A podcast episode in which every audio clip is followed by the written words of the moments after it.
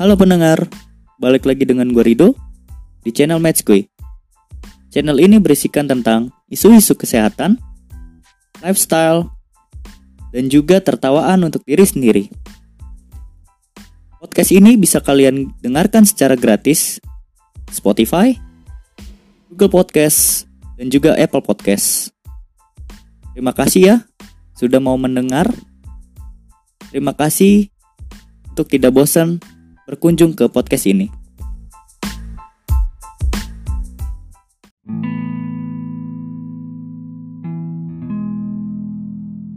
Halo, selamat malam. Balik lagi dengan gue Rido di channel Matchkuy. Gue hari ini bakal ngobrol bareng temen gue lagi nih. Uh, bisa dipanggil dengan Aul. Oke, kita panggil aja. Halo Aul. Halo. Enaknya gue manggil lu apa nih? Hmm, enaknya panggil gue Aap aja kali ya. Soalnya nama asli gue tuh Aulia Ananditya Putri gitu. Aul kayaknya udah banyak banget tuh. boleh, boleh. Di perkenalan diri dulu kali ya. Oh. Buat para pendengar gue. Oke, boleh boleh. Ini mulai dari gue atau lo? Eh, lo kan udah nggak perlu lagi ya. mulai dari lo duluan aja dong yang punya. Siapa tahu ada pendengar baru nih. Oke, kenalin gue Rido dari Trisakti, mahasiswa klinik dan sekarang masih baru berjalan satu semester mau semester kedua. Oke, lanjut. Oke, jadi kenalin uh, nama gue Aulia Ananditya Putri. Uh, biasanya dipanggil Aap, itu kayak singkatan gitu. Dari Unsri sekarang uh, ya koas udah udah beberapa stase gitu tapi masih offline. Asik. Boleh kalau yang mau kepo sama IG-nya boleh nggak tuh? Oh, boleh boleh banget. Jadi bisa di add Aulia Nanditya. Asik. Boleh tuh di add ya Aulia Aninditya. Aulia Nanditya. Oke, sorry. Aulia Nanditya. Siap. Oke. Bisa di follow ya para pendengar match gue. Boleh boleh. Oh ya Ul, sekarang uh, up sekarang mau bahas apa nih? Kita mau bahas tentang stunting nih Rido. Waduh, kayaknya rada-rada berat-berat gimana gitu ya. Iya ya. nah, uh, gue baru dapat data sih. Ini stunting tuh berhubung hari ini kan Hari Kesehatan Nasional nih. Mm -hmm. Dan Kemenkes juga Bapak Terawan uh, puskan target Kemenkes itu ada di dua hal. Salah satunya itu stunting tuh. Hmm. Emang masalah banget ya Ul ya? Iya sih, kalau menurut gue itu masalah banget ya. Soalnya gue kemarin baca-baca um, kalau angka stunting kita tuh masih tinggi gitu. Di tahun 2013 itu um, sekitar 37 persen. Wow. Mm -hmm. Dan kalau misalnya dari itu kan 2013 ya hari kesedas mungkin kayak ini lama gitu kan. Terus gue lihat-lihat lagi kan, ini kenapa sih kok masih jadi perdebatan atau kayak jadi concern gitu kan? Ternyata di tahun 2017 sebenarnya bukan Indonesia doang, di seluruh dunia gitu ternyata angkanya juga lumayan sih kayak 22% gitu. Gila dong. Berarti kita bisa dikatakan gak bertumbuh dengan baik ya. Mm -mm. Kira-kira uh, kalau dari pandangan lu sendiri tuh stunting bisa karena apa sih? Jadi kalau menurut gue sih stunting itu uh, bukan menurut gue doang ya. Jadi kayak gue baca-baca gitu. Um, jadi stunting itu penyebabnya, tapi yang paling penting adalah tentang gizi kronis. Jadi kalau yang menurut gue sekarang gue pantengin banget nih, karena kayak nanya-nanya uh, gitu, um, lebih ke persiapan dari orang tuanya sendiri ya. Jadi kayak dia harus paham banget kalau ini nih ada ada bayi gitu kan, di mana stunting itu kita balik ke definisi kalau stunting adalah diseb, uh, kayak kondisi di mana balita itu memiliki panjang atau tinggi badan yang kurang atau bisa kata lainnya pendek dibandingkan dengan uh, umur sebayanya yang seusianya gitu kan. Nah. Itu disebabkan oleh gizi kronis. Jadi kalau di sini kita bisa kayak melihat lagi kalau sebenarnya gizinya itu loh siapa sih yang memberikan gizi? Terus uh, pastinya orang tuanya kan. Jadi pemahaman dari orang tuanya atau yang, yang menyiapkan si anak ini nih yang harus kita teliti lagi lebih dalam. Kalau menurut Rido gimana? Uh, kalau gue sih sama sih kayak lu tuh di sini juga berhubung gue ngelihat juga ya masalah kemiskinan di Indonesia hmm. juga data terakhir itu di tirto.id ini malah meningkat nih oh. data per Maret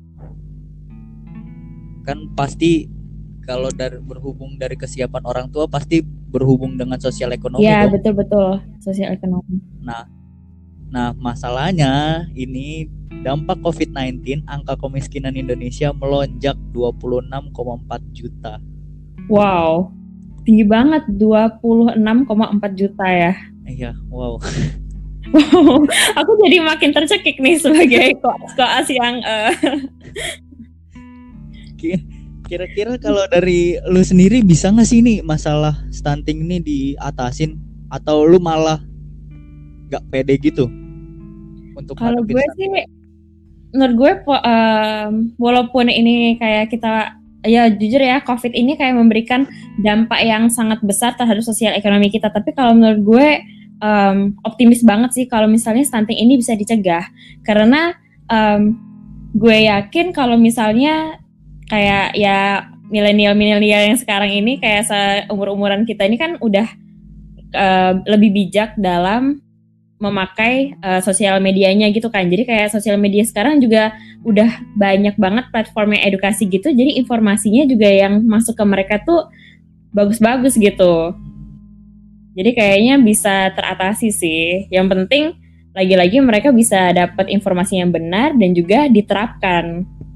Uh, kalau misalkan ada hoax gimana tuh dulu? Wah, kalau ada hoax ya. Jadi kalau misalnya ada hoax, lagi-lagi kita nih sebagai tenaga medis harus lebih gimana ya? harus lebih semangat lagi untuk nentangin hoax itu. Jadi dengan adanya kamu di sini, aku senang banget sih diajakin sama mesku. Jadi kayak aku bisa ngebantuin um, dari segi tenaga medis atau ya anak-anak muda kayak gitu untuk sebenarnya ini nih bukan hoax loh, yang ini hoax gitu kan. Jadi meluruskan lagi apa yang udah beredar di masyarakat gitu. Kalau menurut kamu gimana? Penting banget ya kalau dari kita kalau saran dari gue sendiri ya untuk masyarakat masyarakat itu follownya jangan akun kaleng-kaleng gitu loh. Oh, bener banget ya bener-bener. Jangan kaleng-kaleng. Dari TikTok dapat dari IG langsung hmm. sebar hmm. di grup WA WA udah sih itu udah parah banget sih. Kalau ini Paul bisa jelasin gak ke pendengar matchku ini mana sih hmm? kriteria hmm? dari stunting itu kriteria stunting yang gimana nih? Uh, kayak misalkan nih anak nih anak gua bisa stunting nih atau kenapa sih anak gua da, uh, bisa stunting padahal gua uh, ngasih makannya cukup atau mungkin gua kasih susu yang cukup gitu kalau gua ya sebagai orang tua mm-hmm. akan datang gitu loh. Mm. Oke, okay. jadi um, pertama-tama nih mungkin kita harus meluruskan dulu atau kita lihat dari sisi uh, apa kita zoom out dulu kali ya. Jadi um, ini kalau misalnya kayak lo udah punya anak itu bukan oke okay, begitu lahir itulah jegrek kayak gitu. Jadi bukan dari situ. Jadi kita zoom out dulu dari sisi dia uh, bahkan sebelum hamil gitu. Jadi dari sebelum hamil namanya orang tua kalau misalnya kita udah sadar nih kita mau jadi orang tua udah nikah kayak gitu kan atau dari pacaran udah mau serius gitu uh, sudah dipikirkan ke jangka panjangnya. Ini kalau misalnya hamil nanti um, nutrisinya harus bagaimana? Dan stunting ini penting banget di seribu hari pertama gitu kan ya nggak? Nah jadi kita uh, jadi harus di ntar anamnesisnya atau wawancaranya itu benar-benar dari seribu hari pertama. Seribu hari pertama itu dimulai dari masa konsepsinya, ya kan? Gimana yang zat wanita dan juga lelaki itu bertemu gitu. Nah, jadi dari situ kita harus uh, lihat juga uh, jadi selama hamilnya bagaimana, makannya bagaimana, lalu ANC-nya, lalu kita lihat lagi dari genetik kedua orang tuanya. Jadi stunting ini bukan karena dia pendek karena genetik ya nggak sih bukan karena hormonalnya iya yep. kan tapi karena gizinya tadi gitu. Jadi kita lihat dari zoom out dulu dari segi apakah memang orang tuanya pendek apa enggak gitu kan. Nah, lalu nanti kalau misalnya sudah lahir, anak itu kan ada harus check up ke dokter anak ya nggak sih? Betul banget. Hmm. Terus ntar itu ada namanya plottingan, ya nggak sih? Nah, terus dari plottingan itu ntar dari um, dokter anaknya dia bakalan ngelihat ini anak tingginya na- ningkat apa enggak gitu kan. Ntar kalau misalnya dia sekiranya uh, plotnya tuh apa ya istilahnya kalau misalnya nggak medisnya gitu um, kayak nggak tinggi tinggi ya atau kayak kok stuck gitu udah berapa bulan kok uh, sepertinya tuh kayak um, garisnya tuh kok menurun atau bahkan dia apa ya um, harusnya kan makin meningkat gitu ya nah tapi dia di bawah minus 2 SD nih kalau kita pakai istilah WHO minus 2 SD nah itulah yang disebut namanya stunting gitu kalau dari kamu mungkin ada penjelasannya lebih singkat kalau misalkan jadi tadi balik lagi mm -hmm. uh, masalah gizi dari orang tua juga pasti mm-hmm. ngomong-ngomong soal ANC pasti kita ngomongin mm-hmm. tentang ASI juga dong. Iya betul banget ASI. ASI itu banyak banyak banget itu uh, zat-zat yang harus ada di dalam tubuh si bayi. Mm-hmm. mempengaruhi banget dong untuk pertumbuhan baik dari uh, tinggi badan ataupun berat badan. Mm-hmm. Nah kalau misalkan uh, orang tua nih kan pasti kamu ini gak sih lu belajar gak sih pertama kali kita apa namanya dapat kabar iya. anak bapak anak lu nih stunting nih ditegakin stunting uh nih. Pasti pertama kan lu nyangkal dong. Ya denial gitu ya kayak ah nggak mungkin gitu kan. Ah dokter yang bener sih. Lu periksanya bener dong ah udah ngasih susu gue udah ngasih asi udah ngikutin kata-kata dokter kok anak gue masih di judge stunting tuh kayak gitu hmm. itu kalau lu sendiri nanti kalau di praktek ngadapin kayak gitu gimana?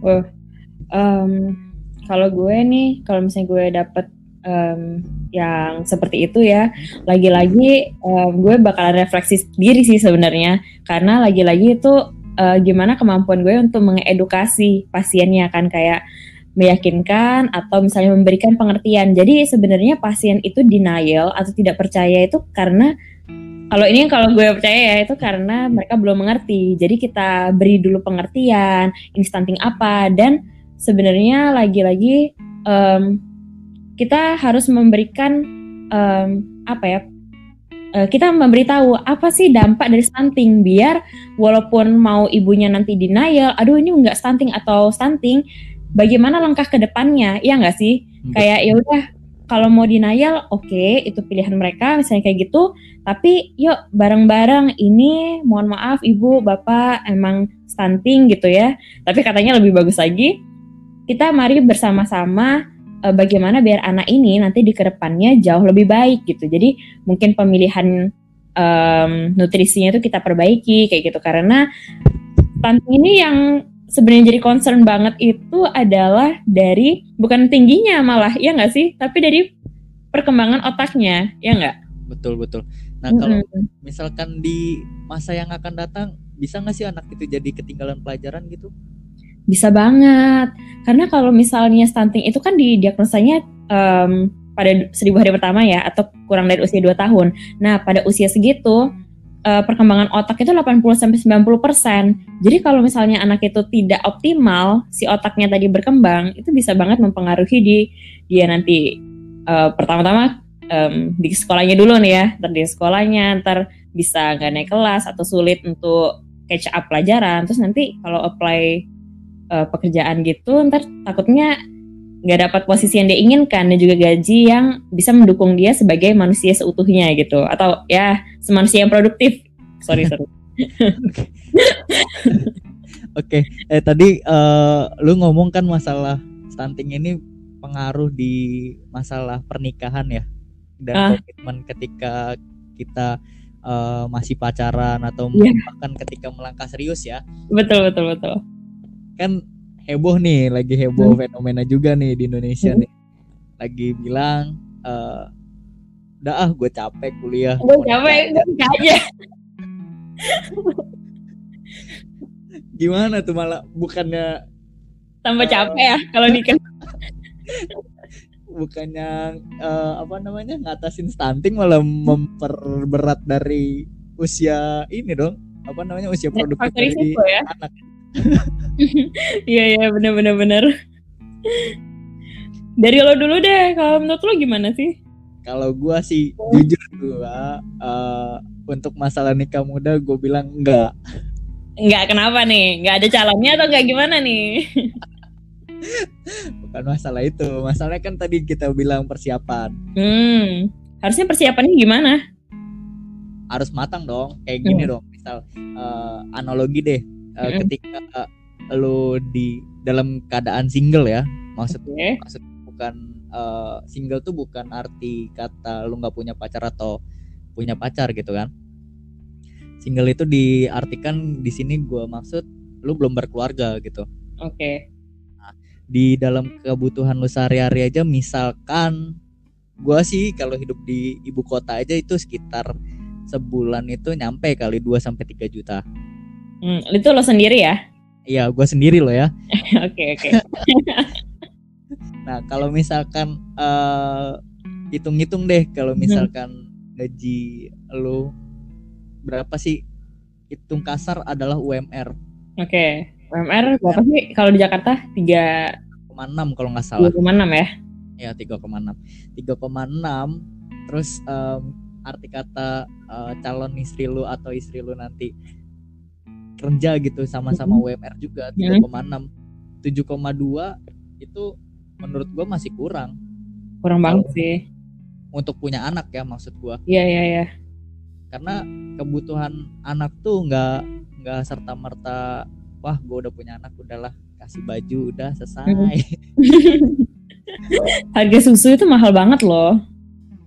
nah itu itu harus di dipersiapkan untuk eh, pertumbuhan anak kita juga kan Hmm, bener bener bener bener. Belum lagi ntar kayak misalnya dia apa em, biaya persalinannya gitu kan, itu aja udah kan sekarang le- lebih diarahkan kalau misalnya bisa kan kita ke vaskes ya, mulai dari didiagnosa eh didiagnosa lagi, udah mulai ketahuan kalau dia hamil gitu, itu kan harus rutin nih yang tadi ANC gitu kan. Jadi bahkan sebelum anaknya udah lahir itu emang sebenarnya udah banyak banget sih budget yang dikeluarin. Iya sih, betul betul. Dan itu wah kalau menurut gua nikah muda untuk yang orang-orang promosi nikah muda, maaf disclaimer, Mohon maaf. saya saya sedikit keberatan untuk promosi tersebut. Mm-mm. Kalau dilihat dari sisi kesehatannya nih, kenapa sih eh, nikah muda kayak gitu? Apa sih faktor risikonya atau misalnya anggapnya dia kaya banget nih kayak gitu? Ada ada nggak sih sebenarnya faktor lain gitu dari sosial selain sosial ekonomi yang bisa mempengaruhi ke stunting ini? Eh, ada masalah psikologi. Ah, psikologi gimana tuh? Kalau menurut gua kesiapan dari ibu sendiri juga. Mm-mm. Jadi belum tentu anak-anak yang maksud gua di sini yang udah pacaran lama atau pacaran yang arah ke serius itu Mm-mm. si cewek Mm-mm. itu belum belum tentu siap untuk menjadi seorang ibu gitu loh. Mm. bahkan eh, ada sih teman gue yang eh, udah nikah juga kan itu malah kehidupannya seperti dia single aja gitu Oh, dia gitu? single yes Gue jadi kasihan. jadi anak pembantu coy Ya Allah. Kok gitu? iya dari ya itu makanya kan gue bilang eh, Mhm. dari psikologis dari si ibunya itu Mm-mm. tentu siap gitu loh. Mm-mm. selain dari sosial ekonomi walaupun si bapak kaya raya atau si ibu juga kaya raya kan belum tentu juga psikologis uh, siap gitu loh Iya benar-benar. Dan ini lagi-lagi kayaknya nggak cuma psikologis ibu doang ya, tapi bapaknya juga sebagai calon bapak gitu dia harus juga mengerti kan kalau misalnya kapan nih eh, si ibunya harus konsul ke dokter gitu kan, kayak uh, misalnya anaknya udah lahir, ayo mah kita bareng-bareng ke dokter untuk konsulin anak kita gitu kan, tahu perkembangannya gitu. Jadi kalau menurut gue juga harus banget dipromosiin kalau misalnya ya couple itu nggak cuman ibunya sendiri, karena dukungan si suami itu juga sangat mendukung ya nggak sih? Wah betul betul betul banget itu sih. Oh ya ul. Iya. iya. Uh, stunting itu beda nggak sih sama gendut obesitas? Beda dong, beda-beda. Nah, jadi di sini juga kita harus tahu. Jadi um, program yang sekarang itu stunting kita pendek dulu nih ya. Nah, makanya jadi ntar kita rujuk ke dokter kan. Kayak ini pertumbuhannya um, pertumbuhannya terganggu nih. Nah, ini kita harus bedain mana yang stunting karena gizi kronis, mana yang dia tadi genetik itu. Ntar dia takut karena nanti tata laksana dari stunting adalah memberi makan dong. Ntar kalau misalnya ternyata dia pendek dan bukan kurus karena stunt karena gizi kronis, nanti malah diberi makanan tambahan, nanti dia tambah obes gitu kan nanti. Kalau anak-anak yang obes, dia malah nanti beresiko walaupun ntar kata ibunya, ih lucu tahu ini kasih makan aja jadi gendut-gendut kayak gitu nanti pada nanti di ya later in their life mereka bakalan pas tuanya malah kena yang PTM PTM gitu yang obesitasnya malah tambah tinggi. Ya nggak sih? Betul banget sih. Jadi Kalau kita harus dari... bedain ya. Banget itu. Itu ini nggak sih? Ada faktor genetik nggak sih? Misal dari si ibu atau si bapak gendut mm -hmm. itu jadi anaknya jadi ini jadi gendut juga. Hmm kalau sejauh yang gue baca sih ya obesitas itu diturunkan diturunkan apa enggak ya? Enggak enggak sih? Enggak. Dong. Enggak ya. Kalau diturunkan tuh enggak, tapi lebih kepada lifestyle gitu. Tapi jadi karena lifestyle orang tuanya seperti itu, jadi anaknya ngikut, ya enggak? Jadi ngikut, nah. jadi seakan-akan kayak oke, okay, keluarganya obes semua padahal lagi-lagi itu adalah lifestyle. Jadi kita harus tahu anak-anak yang pendek tadi itu stunting atau obes gitu. Atau ya uh, apa ya kayak kecil pendek. Kan nanti tambah diberi makan dua-duanya. Oh ya kamu pendek. Kan nggak apa-apa tuh kalau pendek tapi sebenarnya dia gizinya oke. Jangan malah dikasih banyak-banyak. Nanti dia malah tambah kegendutan yang kayak aduh aduh anakku stunting pendek harus kasih makan. Padahal mungkin olahraga atau apa apa gitu kan. Atau ya lagi-lagi genetik orang tuanya pendek gitu. Jadi lagi-lagi kita rujuk ke dokter gitu ya kayak menentukan apakah ini betul-betul stunting karena gizi kronis atau yang pendek tapi gendut. Uh, kalau misalkan tadi ngomongin dari orang tuanya, mm -hmm. misal dari dari tujuh turunan lah, katakanlah mm -hmm. tujuh turunan itu pendek semua tuh orang tuanya. Okay.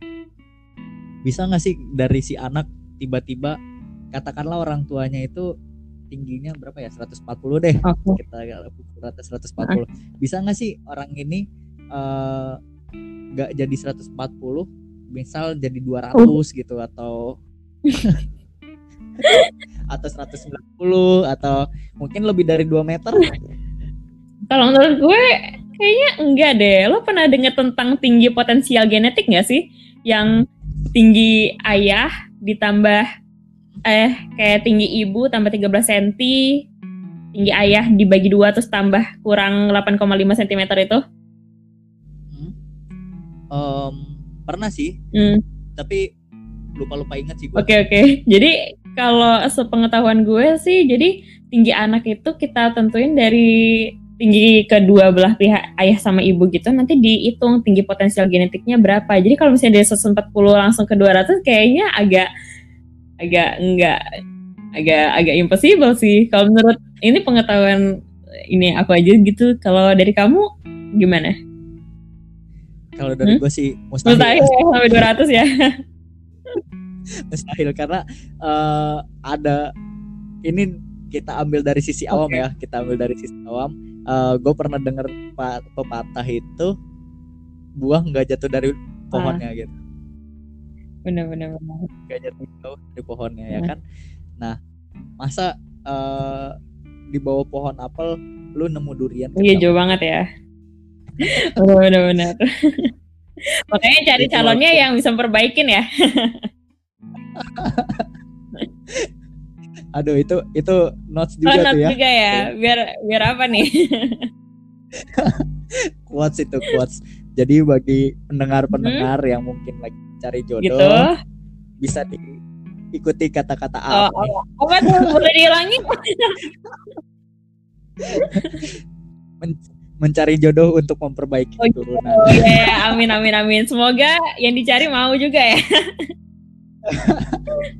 boleh boleh boleh oke Eh, dari em, stunting berarti lu pede ya untuk ngatasin stunting Ya, yang pede dong. Apalagi ntar temen gue untuk edukasi kayak kayak lo gini. gue yakin banget sih, soalnya kayak temen-temen gue kayak gitu mereka anaknya em, asik-asik, terus mereka kayak peduli gitu sama sesama kayak kayak menurut gue kayak angkatan gue gitu teman-teman tuh nggak ada yang apatis gitu loh. Jadi kayak gue seneng optimisme itu das, eh, berasal dari yang sebaya aku gitu kan. Kayak eh, mereka sama-sama kayak yuk kita membuat negara ini lebih baik gitu. Jadi optimisme tuh ya berasal dari lingkungan juga sih.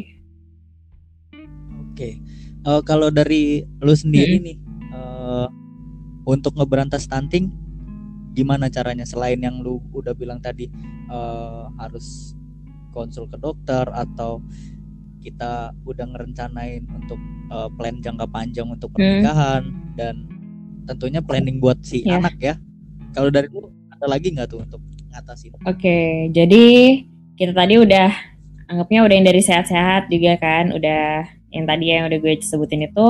Terus eh, mungkin tambahan kita deteksi kalau misalnya ada sakit ya. Kalau misalnya ternyata, jadi kan dari tadi kita ngomongin gizi, gizi, gizi terus. Nah sekarang kalau misalnya ada Ya, sakit nih, misalnya ibunya sakit atau anaknya sakit, karena em, misalnya kalau lo deh, misalnya lo sakit, mau nafsu makan nggak sih? Nafsu makan nggak sih lo? kayaknya berat ya apalagi kalau udah Waduh, waduh, waduh, iya ya, manja jadinya ya.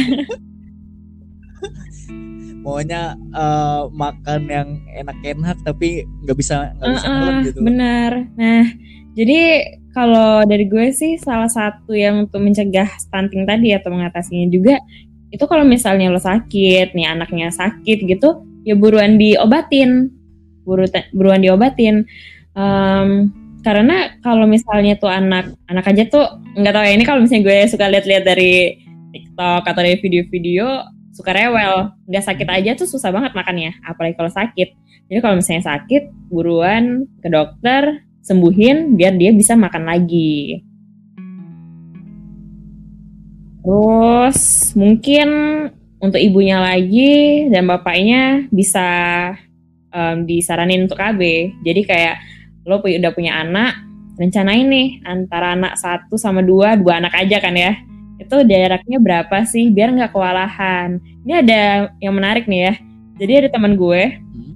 ibunya itu mau anaknya rentang eh, antara yang satu sama yang bawahnya tuh minimal lima tahun. Harus lima tahun. Tau nggak kenapa?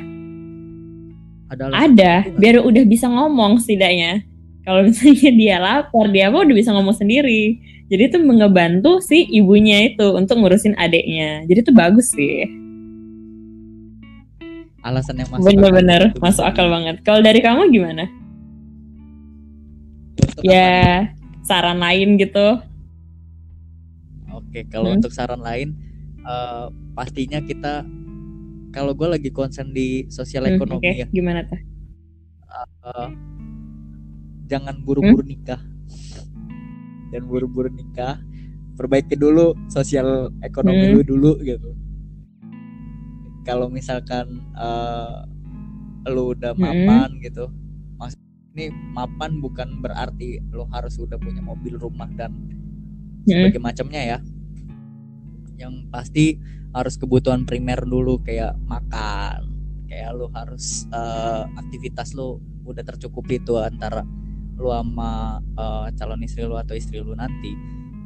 Begitupun sebaliknya gitu loh. Lu harus pikirkan itu dulu dan untuk pemerintah sih gue concern untuk Mm. pemerintah juga. Di sini eh, bukalah lapangan Mm. pekerjaan yang banyak gitu loh dan untuk kaum kaum kayak kita kayaknya banyak idenya sih Mm-mm. menurut gua kayak, kayak bikin kedai kopi kan juga banyak tuh Iya iya. Jadi udah banyak juga yang kayak ya karena mungkin lapangan pekerjaan nggak nggak memadai ya. Jadi buat lapangan pengerja pekerjaan sendiri gitu ya. Mm, betul nah kalau misalkan sosek lu udah Udah aman. aman gitu ya pasti menurut gua itu udah siap lah gue bilang untuk mengatasi stunting dari tadi masalah gizi ya setidaknya anak lu bisa dikasih susu gitu kan dan itu bisa lu kontrol ke dokter juga bisa Mhm. rutin dan persiapan untuk tumbuh kembang lah Ya Menurut gua. benar-benar. itu sih kalau dari gua dan kalau misalkan yang lain itu kayak misal apa ya eh, faktor lain kayak genetik tadi yang udah di quote sama Aap juga boleh itu Bener banget. jadi boleh itu boleh boleh boleh harus di harus dipertegas di bold nah itu bisa di jadi Ya Allah. Jadi makin sulit nih kayaknya. oh iya, gue penasaran deh tentang pendidikan. Kalau menurut lo itu penting gak sih pendidikan sebenarnya? Ah, itu juga penting Hmm. menurut gua. Karena tadi pengaruh ke Hmm. psikologis dong. Ketika eh maaf aja maksud gua ketika lu lulusan SD pasti beda dong pola pikir sama anak kuliahan Iya ya. dan ketika eh mungkin ada sih segelintir orang yang berpikiran yang bagus itu walaupun dia eh, tidak sekolah ataupun itu kayak contohnya ya menteri kita lah menteri Oke. mantan menteri ya itu sih itu kan tidak Mm-mm. tamatan sekolah tapi dia emang bagus Tapi itu kayak satu banding berapa gitu ya. Kita nggak bisa. Ya udah nih ada satu terus jadinya menjadikan beliau satu-satunya, ya nggak sih?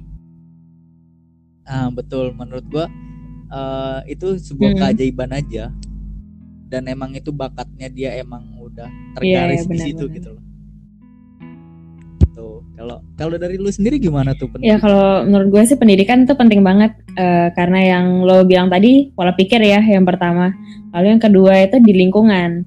Karena lagi-lagi pendidikan kalau lo melangkah ke jenjang yang lebih tinggi gitu, lingkungan lo bakalan juga lebih bervariasi dan bermutu. Jadi dari situ kita bisa dapat teman-teman yang bisa kayak ya sharing-sharingnya gitu kan jadi mendukung ya. Kalau misalnya ini kan di bagian keluarga nih ya kita bisa bilang kalau stunting ini kan.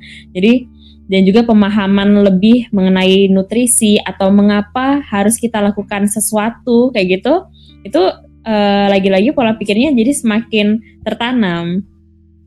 Jadi bukan kayak apa ya pendidikan harus kayak tok pendidikan gitu tapi lagi-lagi kita lihat lagi dari sisi lainnya kalau ini ada teman-teman di saat kita menempuh pendidikan ada suatu pola pikir atau misalnya esai-esai yang suka kan kayak kita sekarang disuruh apa sih bikin analisis masalah gitu-gitu kan adalah membangun pola pikir yang lo bilang tadi ya. Mhm. Iya betul betul. Nah itu juga eh, biar nggak parnoan juga ketika Ya. ke vaskes ya. Kenapa kamu kok harus parno? karena kalau em, lu udah pernah terjun Mhm. ke masyarakat ketika lu ngadepin eh, masyarakat awam sama pendidikan rendah atau pendidikan tinggi itu eh, mungkin dulu diajarin juga lu sama eh, dosen-dosen lu itu cara Oke, komunikasi iya ya. benar. Nah itu orang awam itu rata- rata-rata sekarang itu takut gitu ketika ke Hmm. vaskes gitu. Apalagi dia sampai terdiagnosis gitu. Malah jadinya kabur ya kalau didiagnosis ya. Nah betul. Kan padahal kita ban- ingin membantu gitu ya. Kita sebagai dokter gitu ingin membantu eh, untuk penyembuhan penyakitnya itu. Malah dia kayak enggak enggak gua nggak sakit kok, gua nggak sakit, gua gua baik-baik aja, sehat-sehat aja. Mhm, Benar-benar. Sedangkan kalau misalnya orangnya udah berpendidikan gitu, em, kayak gue lihat mereka jauh lebih bisa menerima kalau misalnya diberitahu tentang oh terjadi ini nih di tubuhmu harus begini gini gitu. Ya nggak sih? Mm-hmm. iya betul betul. Oke uh, mungkin kita udah selesai nih wah cepet banget ya ternyata. Nggak terasa ya. Iya nggak terasa banget. Seru mungkin dari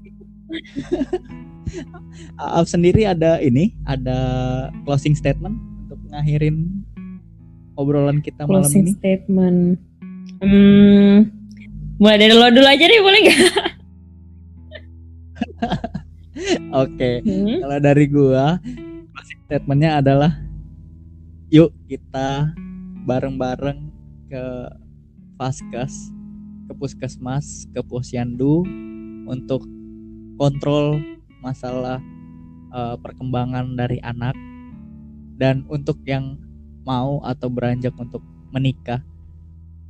Konsultasiin dulu ke dokter dokter dokter apakah uh, usia kandungan usia ma maaf maksud gua usia dari si perempuan siap untuk uh, mm. hamil atau tidak. Dan gue balik lagi sih pastiin keuangan lu Oke oke oke. Setuju setuju setuju.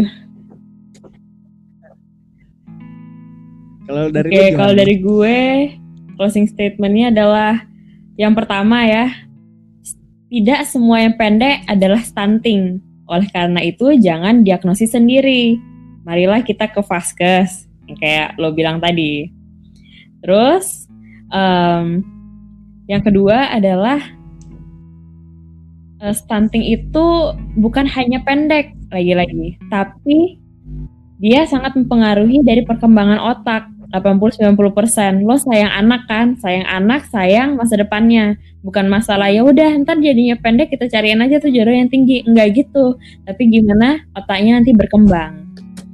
Lalu yang terakhir um, berilah tata laksananya nanti yang tepat. Jadi lagi-lagi jangan self diagnose Lalu siapkan pernikahanmu, siapkan anakmu dengan baik, biar nanti tata laksananya itu tepat agar nanti anaknya jadi anak yang bermanfaat bagi orang tuanya, nusa bangsa dan semuanya. Pastinya kalau misalkan mm-hmm. anak tumbuh dengan baik, berkembang, kita juga dong ya sebagai orang tua uh, bakal. Seneng dong pastinya. Wah gila anak gua berhasil cita-cita anak gua yeah. berhasil juga gitu kan. Dan pastinya buat negara hmm. kita dong Indonesia ini pasti pertama stunting menurun. Dan perkembangan uh, buat masa depan Indonesia juga pasti menurun apa meningkat. Tentu juga kita bu nggak jadi negara berflower lagi nih. Iya iya iya. Amin amin amin. Sekarang tapi lagi berdaun.